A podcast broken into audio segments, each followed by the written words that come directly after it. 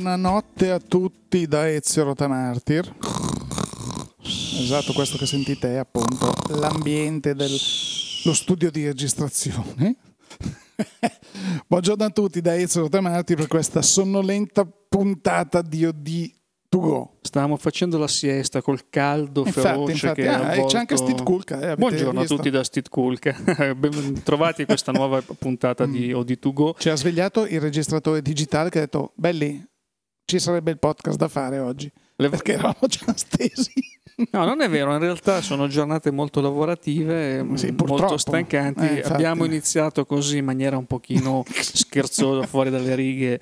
L'episodio di questa settimana 24 luglio 2015 ce lo permetterete, visto che insomma le vacanze si avvicinano, l'ambiente si fa un po' influenzare. Il direttore voleva già smettere di fare i podcast a giugno. Invece, tra l'altro, è il momento dell'anno in cui si lavora forse anche il doppio, perché bisogna cominciare a preparare anche il rientro di settembre, perché poi ovviamente ci sono cose che al rientro dalle vacanze dovranno essere già pronte. Ovviamente quindi... quando saremo chi a caccia chi a pesca, intanto il numero di settembre di OD va fatto, per esempio. E purtroppo non si fa da solo. Quindi... Va bene, caro Ezio, allora una settimana ancora caliente, ma devo dire ringraziamo pubblicamente la società elettrica che questa settimana perlomeno ci ha evitato il blackout che invece avevano funestato, sconvolto la settimana precedente con grandi si è già problemi. Sentito di qualche zona in Italia dove addirittura è venuto un temporale. Sì, lo so. Sembra fantascienza. Fantascienza, infatti, come è stato visto il Voyager, inteso come quello di Star Trek, e è un temporale dove? Ma sulle Marche, no, veramente. Comunque, a me, insomma, pare che da qualche parte sia arrivato un temporale con gente che faceva feste all'istante, così, cose brutte. Allora, mentre aspettiamo anche noi qui la pioggia, un po' di frescura, che comunque è promessa anche a breve, vediamo che cosa ci riserva il sommario di questa settimana. Ma direi niente. Quindi possiamo passare ai saluti, a ricordare i nostri no. Hai letto male. Niente, insomma, ragazzi, note, non riesco a tagliar corto. Comunque ci sono, ovviamente.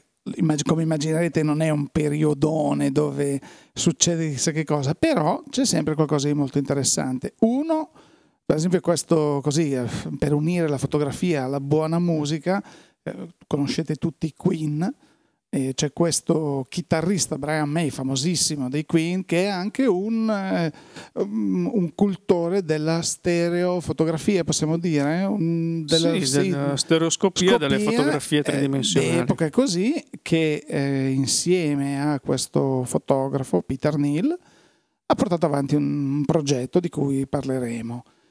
Forse avevamo già parlato su Odi3D. Su Odi3D abbiamo parlato sempre di Brian May, ma di questa sua passione per la fotografia stereoscopica, ma in un altro ambito. Poi parleremo magari... anche di quello.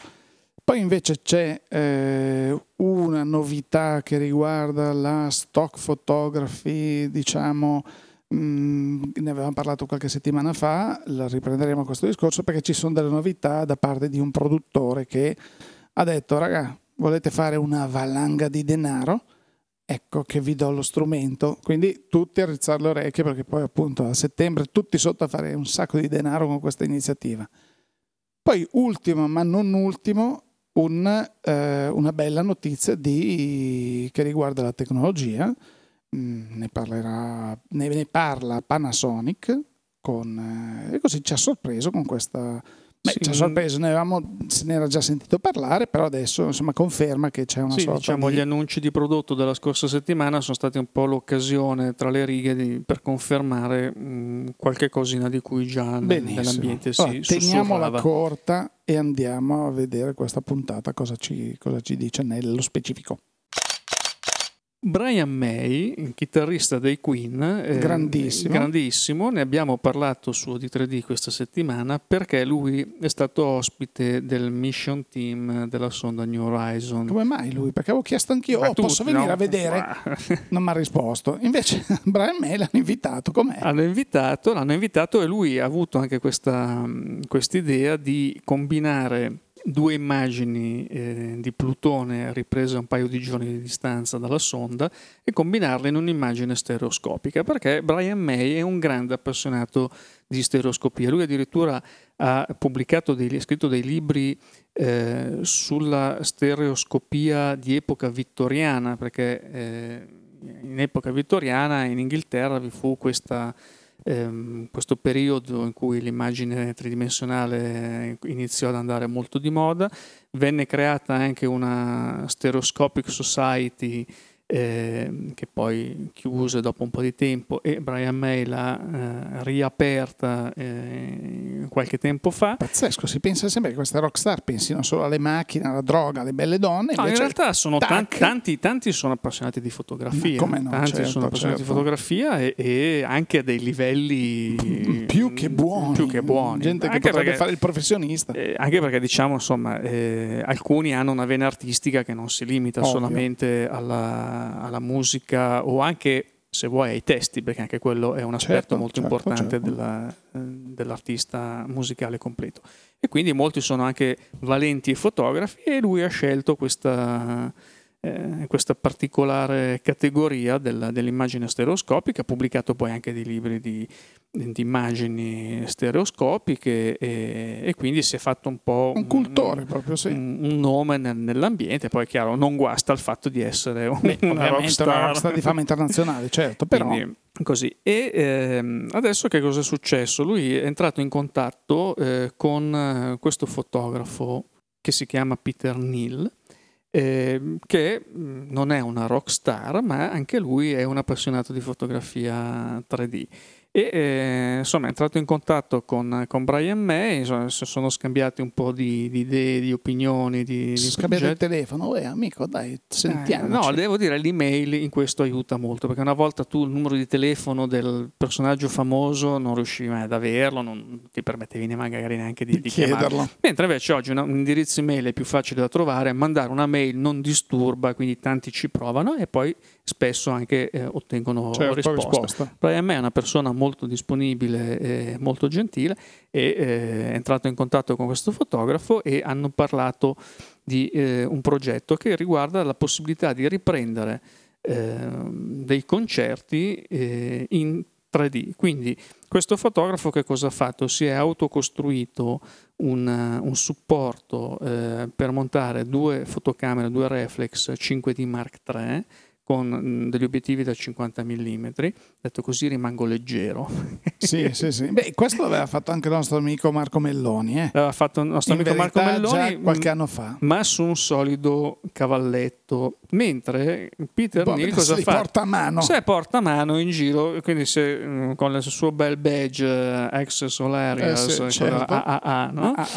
si è girato tutto il concerto stanchissimo a fine serata, come ci si può ben immaginare, ma lui è riuscito a riprendere varie immagini, anche con una certa difficoltà per la messa a fuoco, perché chiaramente c'è molto movimento sul palco. La messa a fuoco deve essere manuale, perché deve essere identica per le due fotocamere. C'è tutta una serie di specificità, se no lo farebbero tutti, insomma, questa cosa.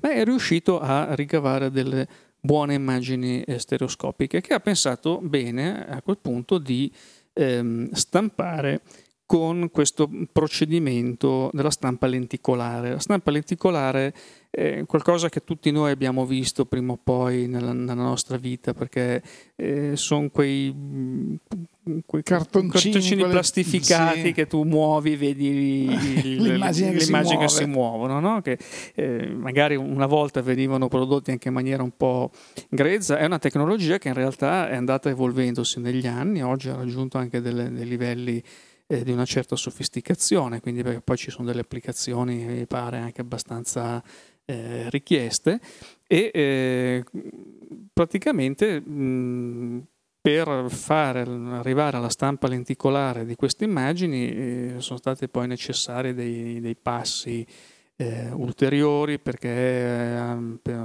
si è dovuto per arrivare a matchare, ad allineare la risoluzione dell'immagine con la risoluzione di stampa dei macchinari, che sono macchinari 600 dpi, quindi un certo una certa risoluzione. Si è dovuto fare un'interpolazione per ottenere 15 immagini in totale, una sequenza di 15 immagini che sono state poi stampate in modo da ricavare un'unica immagine con effetto tridimensionale che viene stampata direttamente su un materiale plastico lenticolare e poi viene coperto da un cartoncino di protezione, mentre una volta veniva laminata. Questo processo era un processo di laminazione diverso. Però appunto pare che per la laminazione si usasse questo sottile velo di colla per comporre il tutto, che comunque sfocava alla fine l'immagine, insomma. Quindi oggi senz'altro c'è una qualità maggiore, tant'è vero che di queste fotografie lenticolari, queste stampe lenticolari, si parla anche di esibire in una mostra e insomma poi partire da questa cosa per andare avanti, fare anche delle altre iniziative del genere, altri concerti o altri eventi, insomma. Adesso diciamo, come nel modo di dire, il genio è fuori dalla bottiglia, e quindi una volta che è stato trovato il metodo, il processo, che è la cosa più complessa, una volta che si è arrivato al primo risultato, poi senz'altro tutto è perfezionabile, tutto è perfettibile. Diciamo che viene da questo è verissimo, e poi in parte viene da una persona che non credo che ci sia qualcuno che non conosca Brian May, però quando lui era giovane e stava mettendo sui Queen, però non avevano i soldi per comprarsi chissà quali strumenti, la chitarra che lui ha usato per quasi tutta la sua carriera, perché adesso la chitarra che usa è sempre uguale, però adesso è una Guild, ma lui se l'era autocostruita, per cui aveva preso il manico di una chitarra, un coso di scarto, un pick up e così, e aveva il suo suono, punto. Dopo 30 e rotti anni di carriera, la Guild, che comunque è una produttrice di signorissime chitarre, lo ha avvicinato anche per motivi ovviamente commerciali. Ha detto: senti, ma cosa ne pensi se noi facessimo una Brian May Signature sotto la tua supervisione? E l'hanno fatta uguale. E lui ha detto: va bene, avrà preso anche 2 soldini probabilmente, com'è, però si è messo lì a studiare per il pick up, ha fatto così, e dopo, come tutte le Signature, poi firmi una chitarra, quindi vuoi che abbia il tuo suono. E adesso lui, anche per motivi di contratto, suona con questa chitarra, ma lui è stato uno che all'inizio se l'è creata proprio la chitarra, perché lo raccontano: non avevo i soldi per comprarmi una Gibson, una Fender, una cosa.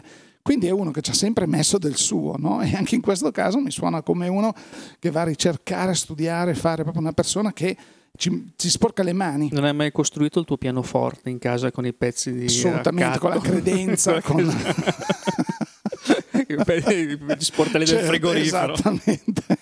No, però è una persona, un personaggio che comunque si è sempre messo di buzzo buono e ha detto: voglio fare questo, e l'ha fatto, per cui non mi meraviglia che ci sia messo in questo progetto.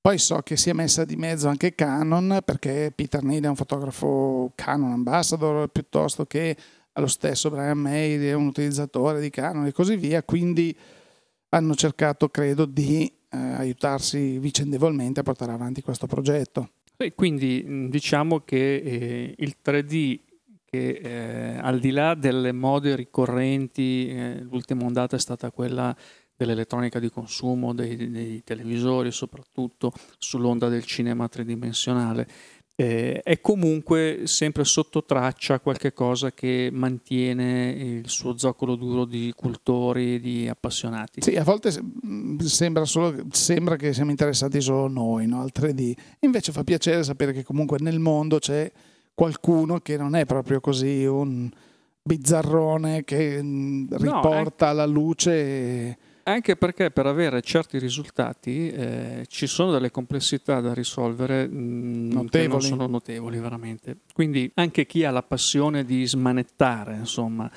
trova nella stereoscopia pane per i propri denti, quindi non parliamo poi del video, di tutto quanto. Quindi noi cerchiamo di seguire anche questo filone con la nostra pagina di 3D su Facebook. Anche perché comunque poi vedo che le persone che magari così non ne hanno mai sentito parlare e così cominci a parlargliene un po' e racconti loro che anche con una macchinina fotografica normale, volendo, si può realizzare qualcosa in 3D e come fare, così con un po' di pazienza. Non è una tecnologia che dice come devi realizzare uno shuttle in giardino.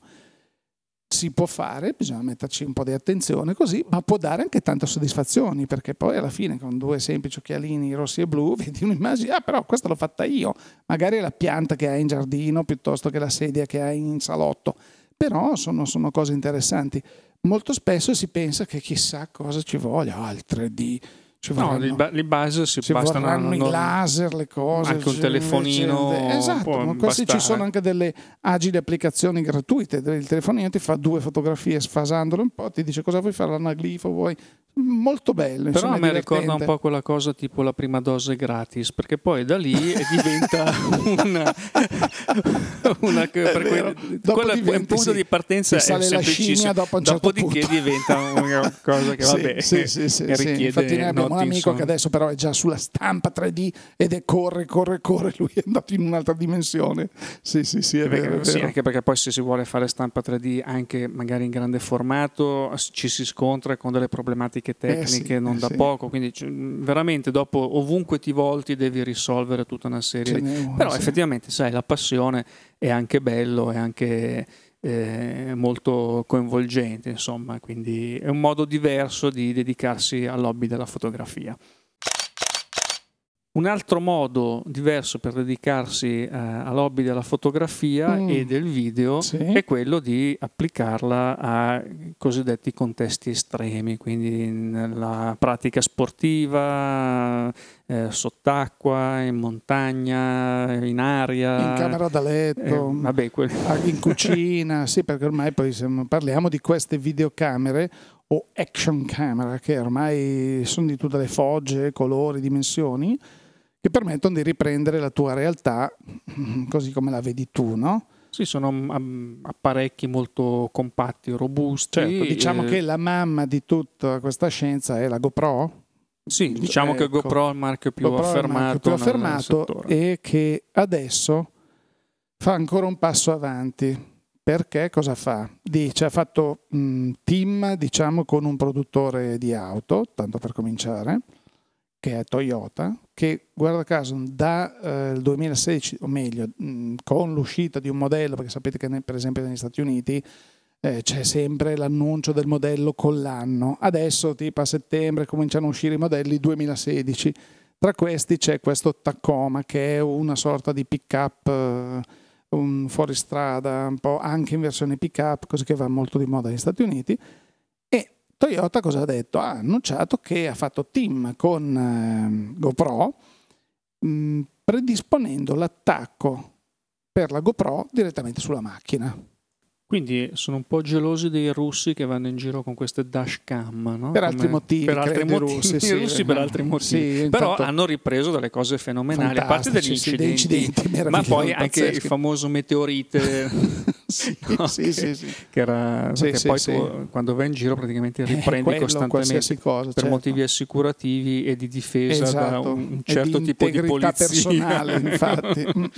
Vabbè. E invece appunto così gli utenti di questa Tacoma e anche delle GoPro avranno la possibilità di dire fammi comprare il nuovo Tacoma modello 2016 perché sai posso metterci la GoPro, oppure volevo comprarmi già il Tacoma, tanto mi compra anche la GoPro perché sai già è predisposto. E quelli che hanno preso il modello 2015 cosa l'hanno buttato via? Sì, oppure sì, perché poi questo mondo di grandi pippologi, che è quello appunto che poi li vedi, allora bisogna spendere due parole per queste cose. Se tu sei bravissimo, no? Tu sei Valentino Rossi e dici amici vi voglio fare un regalo, mi metto una di queste action camera sul casco, sulla moto e facciamo un giro in pista insieme così vedete come vedo io la pista, no? E quando accadono queste cose tu a casa hai i brividi, dici ma cosa sta succedendo in macchina, in moto, questi sono dei pazzi. Ma se tu sei assolutamente incapace di sciare, andare in bicicletta, fare mountain bike, ti metti la roba e poi lo fai vedere agli amici, a parte che vomita dopo 2 minuti, perché c'è tutta questa roba che sballonzola di qua di là, una roba brutta. Però poi si riempie il web di materiale assolutamente che piace solo a chi l'ha realizzato. Sai, questo capita nel video, nella fotografia, direi che è un fenomeno che è il drawback della situazione, no? È il rovescio della medaglia, non è tutto oro quello che luccica, purtroppo. siamo sottoposti a... Diciamo che le action cam vengono utilizzate spesso, si vedono anche dei filmati molto belli che vengono poi utilizzati per magari la pubblicità, per applicazioni commerciali, e vediamo magari sott'acqua, magari vediamo anche con l'uso di droni. Queste macchinette, queste action cam hanno il vantaggio di essere molto leggere, hanno una buona autonomia, hanno delle caratteristiche tecniche che chiaramente non sono quelle delle macchine fotocamere o videocamere professionali di alto livello, ma sono comunque il loro bravo Full HD, lo fanno, sono sufficientemente risolute. Adesso fanno anche il 4K, tanto ormai l'elettronica è talmente miniaturizzata per cui non ci sono problemi, e tu vedi delle cose veramente molto molto valide, come vedi anche della fotografia o dei video normali molto validi sul web a fianco di solenni porcherie, diciamo. Oppure per esempio, adesso non mi ricordo dove, la polizia ha arrestato questi tipi, questa banda di malviventi, che malviventi tecnologicamente molto evoluti, che con un bel drone sorvolavano forse le ville di non so quale quartiere super meraviglioso, e così con il drone si facevano un'idea esattamente precisa di chi ci fosse in casa, di come fosse fatta la casa, bla bla bla, e dicevano che andiamo a rubare lì. Bellissimo, no? Sono questa è la tecnologia che aiuta tutti. Sì. Non gli puoi sparare però, te lo dico, perché sono brutte cose. No, però ecco, a proposito di droni, adesso uno stato americano ha emanato una legge che permette ai soccorritori, per esempio anche ai vigili del fuoco, piuttosto che chi deve intervenire in situazioni di emergenza, praticamente li solleva da qualunque responsabilità nel caso danneggino, tra virgolette, droni che impediscano o rendano pericoloso l'intervento dei soccorritori. Questo è successo perché in caso di alcuni incendi che si sono sviluppati recentemente, i vigili del fuoco non hanno potuto intervenire come dovevano e volevano, perché c'erano dei droni di qualche fantasioso appassionato di casa, vado a vedere, registro l'incendio dall'alto, no? Dopodiché questi arrivano con gli elicotteri, con l'acqua eccetera, ma un drone vicino all'elicottero non è che sia no? Quindi, anche perché poi si creano delle correnti ascensionali molto improvvise e forti sopra gli incendi, quindi ci vuole niente che un drone finisce nelle palle di un elicottero e poi qualche problema lo crea. La raccontiamo. Quindi... Però al di là di queste amenità che noi abbiamo raccontato a proposito di Tacoma, di GoPro e così, abbiamo parlato di GoPro perché parlavamo di stock foto. Sì, perché qualche settimana fa avevamo notato come Adobe avesse integrato nella sua Creative Cloud la possibilità di accedere direttamente ai cataloghi di fotografia stock proprio dalle applicazioni. La fotografia stock è un settore, fotografia e il video stock, è un settore abbastanza interessante, anche se negli ultimi anni è andato un po' perdendo il valore che aveva un tempo, anche perché la quantità di persone che si sono messe a produrre contenuti e venderli attraverso piattaforme stock è aumentata a dismisura, quindi chiaramente si diluisce poi il valore, perché il mercato più o meno magari cresce, ma non ha una crescita così eclatante come invece quella di chi vi contribuisce con contenuti.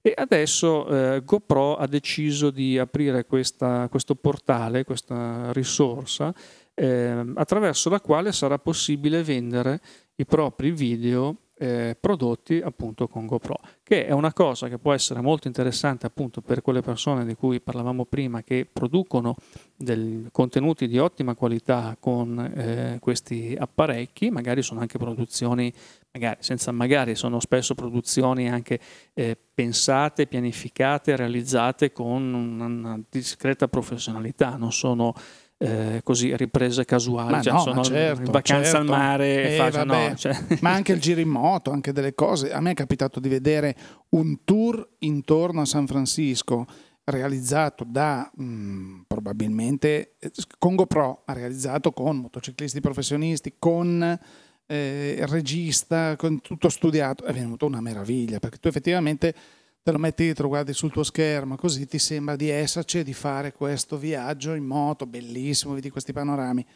Però deve essere tutto studiato, i tempi, le inquadrature, che cosa faccio dal basso, c'è tutto un lavoro. Allora, insomma, è il solito discorso, qui questa tecnologia non è che ti permette di fare delle cose professionali se non sei un professionista.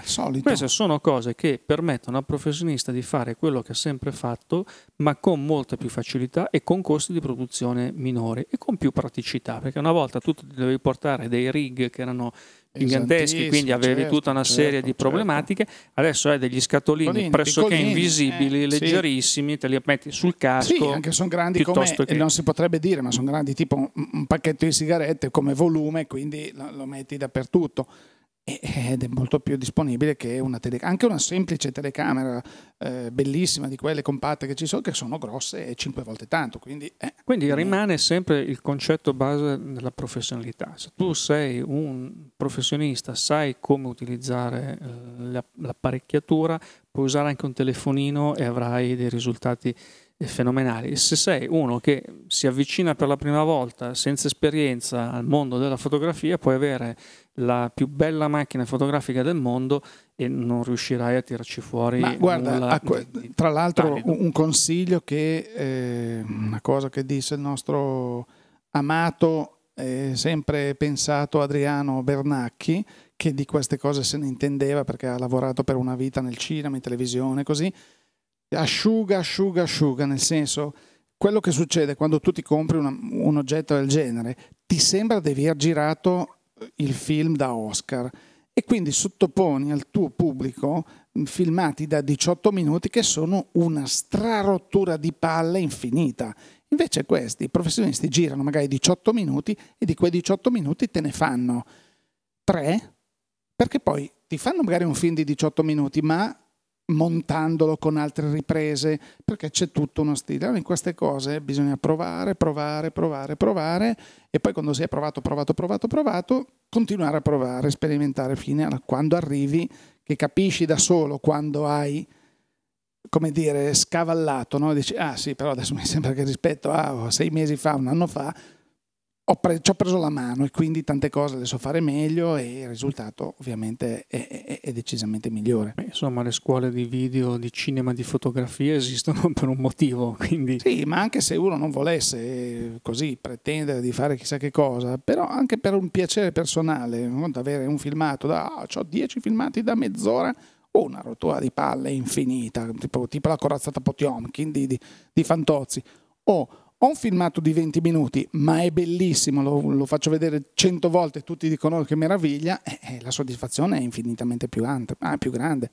Diciamo che anche a livello di curiosità, chi volesse approfondire queste tecniche, l'estate e le vacanze in arrivo sono un'occasione ottima per magari procurarsi un libro e andare a scoprire i trucchi del mestiere. Non che uno debba magari diventare professionista per forza, però se, come sempre, uno ha la passione dell'immagine, è sempre bello invece sapere di stare sotto l'ombrellone a fotografarsi i piedi, quando si è sdraiati sul coso. Si può sempre stare sdraiati con i piedi fuori, però leggendo un libro. Io so che i nostri ascoltatori ci sono quelli che dicono meno male che vengono le vacanze, così quello che non posso fare durante l'anno mi ci posso dedicare, però ci sono tanti altri che sono un po' pigroni, diciamo. Anche perché poi, conoscendo i trucchi del mestiere, uno guarda anche con un occhio diverso al lavoro dei professionisti e riesce anche a valutare, capire, ad apprezzare il lavoro e la mano, l'impronta di uno piuttosto che di un altro. Insomma, perché io ricordo che ai tempi delle videocassette, per esempio, questa è una piccola curiosità che forse avevo già ricordato ai nostri microfoni, ai tempi delle videocassette, per capire il ritmo di un film si usava l'avanti veloce. Guardavi la cassetta con l'avanti veloce e in questo modo ti facevi un'idea di come venivano, magari non 90 minuti, ma la parte che ti interessava, e avevi un'idea un pochino più immediata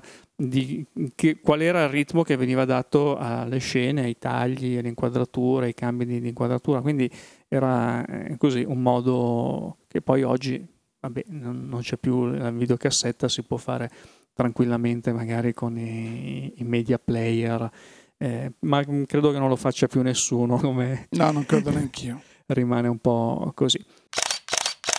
Per terzo e ultimo argomento di questo sommario trattasi di una tecnologia di cui ci parla o ci ha parlato Panasonic. Perché? Sì, Panasonic, ne abbiamo parlato la scorsa settimana per questi nuovi annunci fotografici, ma ha confermato anche l'esistenza di questa tecnologia chiamata Post Focus, che verrà prossimamente resa disponibile su alcuni modelli di fotocamera dotati di funzionalità video 4K. Questo perché Panasonic nelle fotocamere 4K con video 4K ha questa funzione che si chiama Foto 4K, dove praticamente viene utilizzato il motore, l'engine della ripresa video per scattare una serie di frame velocità, quindi una raffica molto molto elevata, superiore a quella della normale macchina fotografica, però di immagini in questo caso di 8 megapixel, cioè, di risoluzione 4K, sì. Esatto, risoluzione 4K. Quindi tipo in un secondo te ne fa 29-30. Esattamente. Certo. Quindi dopo magari tu puoi scegliere la fotografia, il frame, l'inquadratura migliore di questi 30 che sono stati fatti, oppure viene fatta la fotografia prima che tu prema il pulsante di scatto, perché la macchina praticamente non fa altro che registrare continuamente. Certo. Esatto. E questa tecnologia post focus funziona praticamente in questo modo: nella raffica di 30 frame al secondo ogni immagine viene presa con un punto di messa a fuoco differente dagli altri. Dopodiché, quando tu hai i tuoi 30 frame con un'interfaccia molto semplice, potrai andare a toccare sull'immagine il punto di messa a fuoco che ti interessa e la macchina non farà altro che proporti l'immagine che ha il punto di messa a fuoco là dove tu l'hai. Come qualcosa che abbiamo già visto o sentito?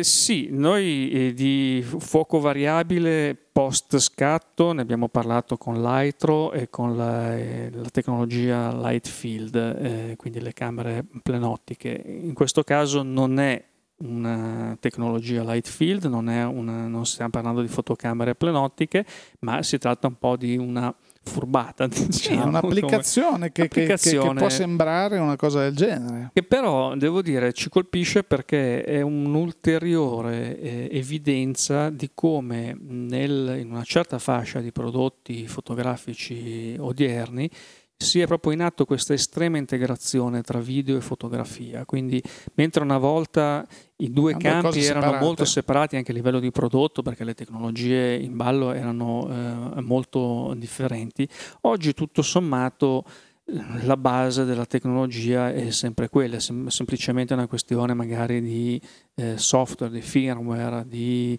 rendere disponibili certi bus di memoria piuttosto che altri. E pensiamo quando tra non molto avremo le macchine fotografiche con i video 8K, perché adesso noi parliamo con video 4K, abbiamo risoluzioni 8 megapixel che comunque sono signore risoluzioni, perché adesso noi siamo abituati ai 20, 24 megapixel, 36, 50 megapixel, per carità, però ricordiamoci che insomma già con 4 megapixel volendo fai delle stampe certo. Le prime macchine digitali professionali 2 megapixel neanche era un megapixel e mezzo, con un agile 30 milioni allora te la compravi, te la prendevi. Esatto, quella la prima macchina che fu quella Nikon prodotta da Fujifilm, anche tra l'altro insieme a quelle Canon con quei dorsi Kodak erano quelle interfacce che la macchina diventava alta due volte tanto, una cosa. Sì, però allora era considerata, mamma mia, il futuro, 1,2 megapixel. Comunque, rispetto alle fotografie, perché le videocamere Full HD avevano quasi sempre la funzione foto, però effettivamente stiamo parlando di qualcosa di 2-3 megapixel. Qui invece già 8 megapixel abbiamo una foto adeguata. Quando ci saranno gli 8K, allora le foto cominceranno a diventare veramente importanti. Dopodiché sarà importante però avere anche tutto una serie di accessori, tra cui schede di memoria veloci, chiaro. Perché infatti si stanno preparando questi mercati, perché vediamo che c'è sempre un incremento di velocità di registrazione, di trasferimento e così via. Quindi... sì, l'asticella si alza sempre più, sì, è anche difficile starci dietro, e molti... anche la quantità di gigabyte che vengono utilizzati sono sempre maggiori, sì.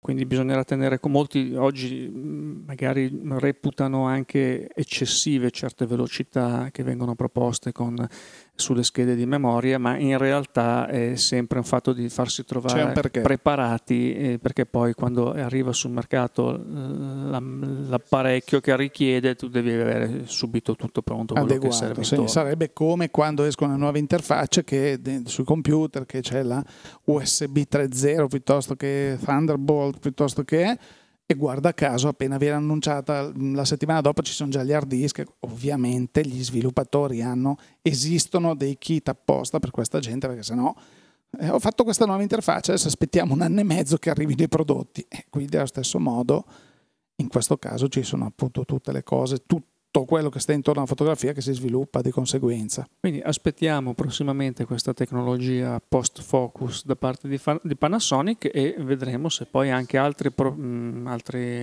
produttori seguiranno un po' l'ispirazione e magari ci proporranno anche qualche cosa di diverso. Bene Ezio, direi che anche questa settimana la nostra puntata di Odi2Go è iniziata su note molto scherzose, più scherzose del solito, è terminata. Chi ha avuto la bontà e la pazienza di seguirci fin qui, possiamo ricordare come sempre i nostri appuntamenti, quindi Osservatorio Digitale vi aspetta il numero doppio di luglio-agosto su osservatoriodigitale.it. Poi abbiamo Fotoguida con il comparatore di apparecchi, fotocamere su www.fotoguida.it. Poi abbiamo i nostri viaggi su oditravel.it. Perfetto. E poi abbiamo le nostre pagine social, che trovate su Facebook le pagine di Osservatorio, di Fotoguida, Odi3D di cui abbiamo parlato prima, la pagina di Oditravel, ci trovate su Twitter, ci trovate su Pinterest, insomma ci trovate un po' dappertutto, e ci troverete di nuovo qui ai microfoni di Odi2Go venerdì prossimo 31 luglio, quindi per i saluti, per le vacanze. E poi dal 1° di agosto succederà che annunceranno macchine fotografiche, novità eclatanti, olografiche, Nikon e Canon che si fondono insieme in un'unica società e regalano le macchine. Sì, però va bene. Va bene. Così, e noi saremo però in vacanza, ecco. Basta, ignoreremo tutto. Novità. Ci dedicheremo alla fotografia. A settembre potremmo anche avere un'ennesima sorpresa, ma ne parleremo a proposito di Odi2Go, ma ne parleremo a tempo debito. Bene, per questa settimana dunque direi che è davvero tutto, e quindi da Stid Kulk e da Ezio Rotamartir, grazie per l'ascolto e a risentirci.